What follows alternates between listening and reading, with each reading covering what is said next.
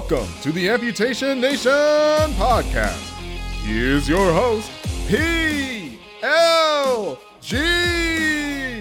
Welcome to the Amputation Nation podcast. I am your host, P L G.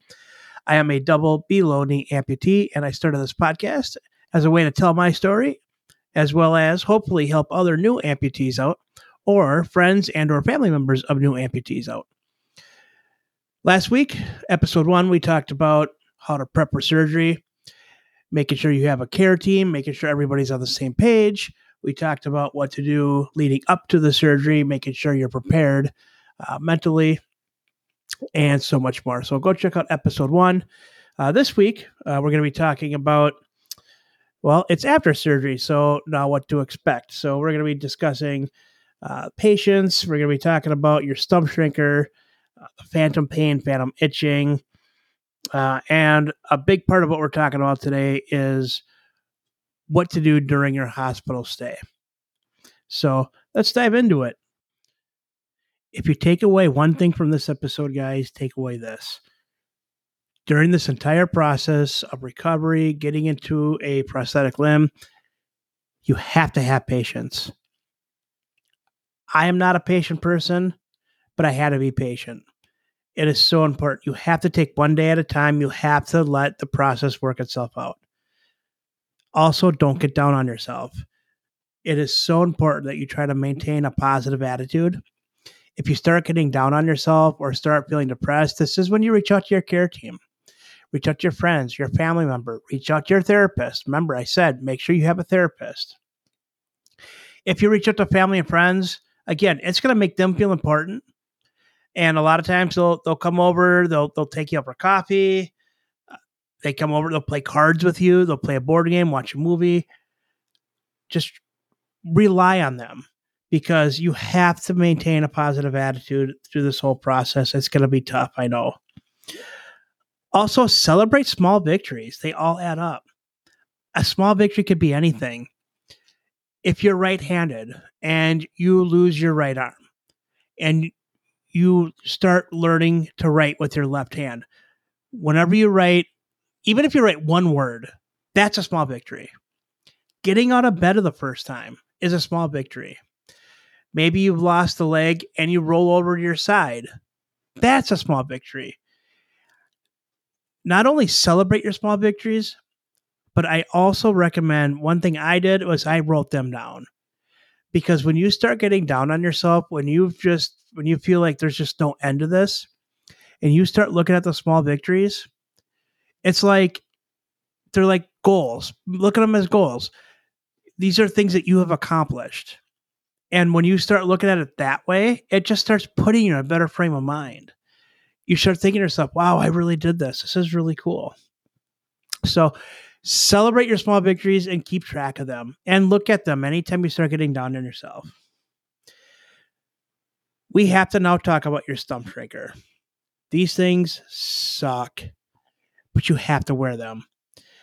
What is a stump shrinker? A stump shrinker is basically a compression sock, and you have to wear them because that helps reduce the swelling in your limb, but it also shapes your limb. So the more you wear it, the better. If you want to get into a prosthetic limb as soon as possible, you have to wear them. And I promise you guys, it's going to suck. It's going to hurt. It's like somebody squeezing on your limb. But you have to do it. You have to suck it up, and you have to wear them. Unfortunately, you may be looking at phantom pain and or phantom itching. Now, there's no guarantee you're going to get them, but I promise you they are real.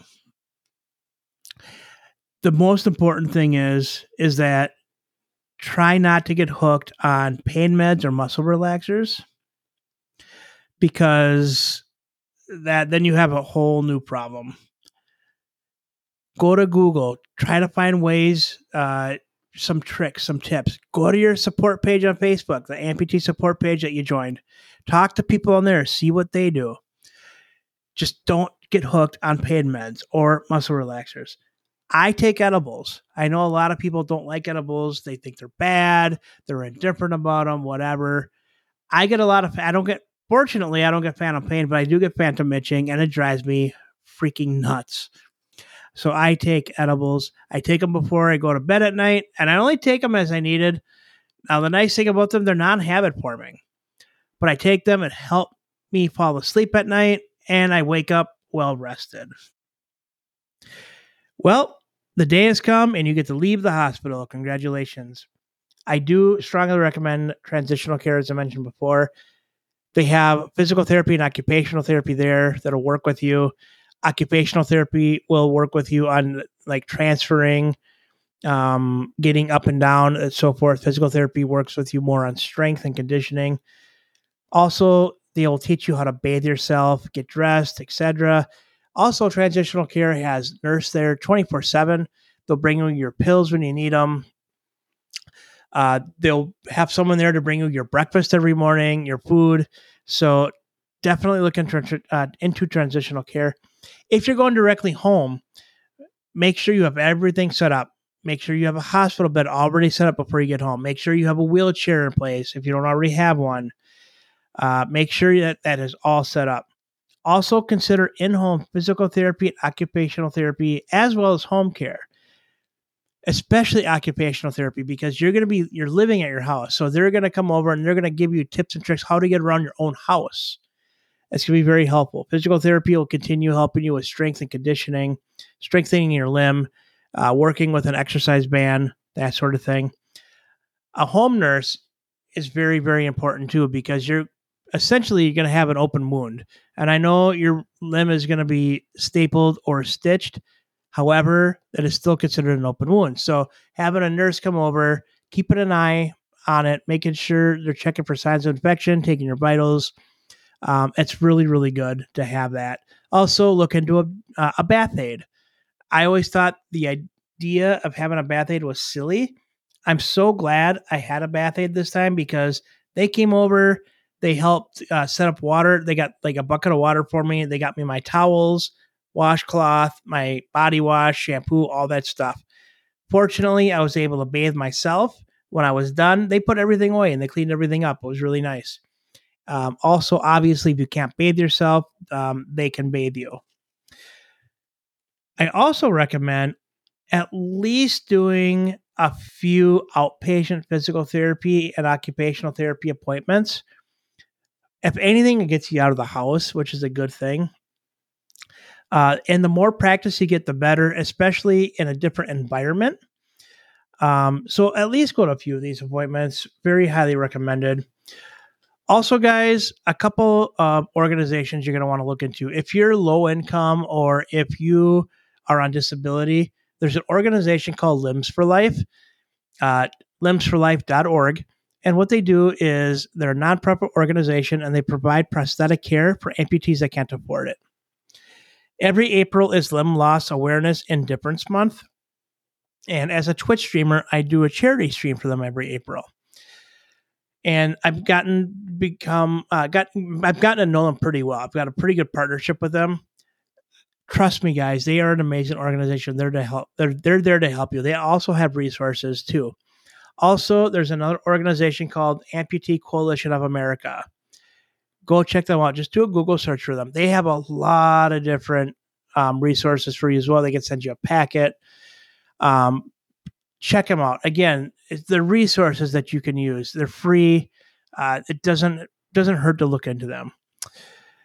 All right, guys. Thank you so much for listening. Next week is going to be a big episode. We're going to be talking about insurance uh, as well as going back to work.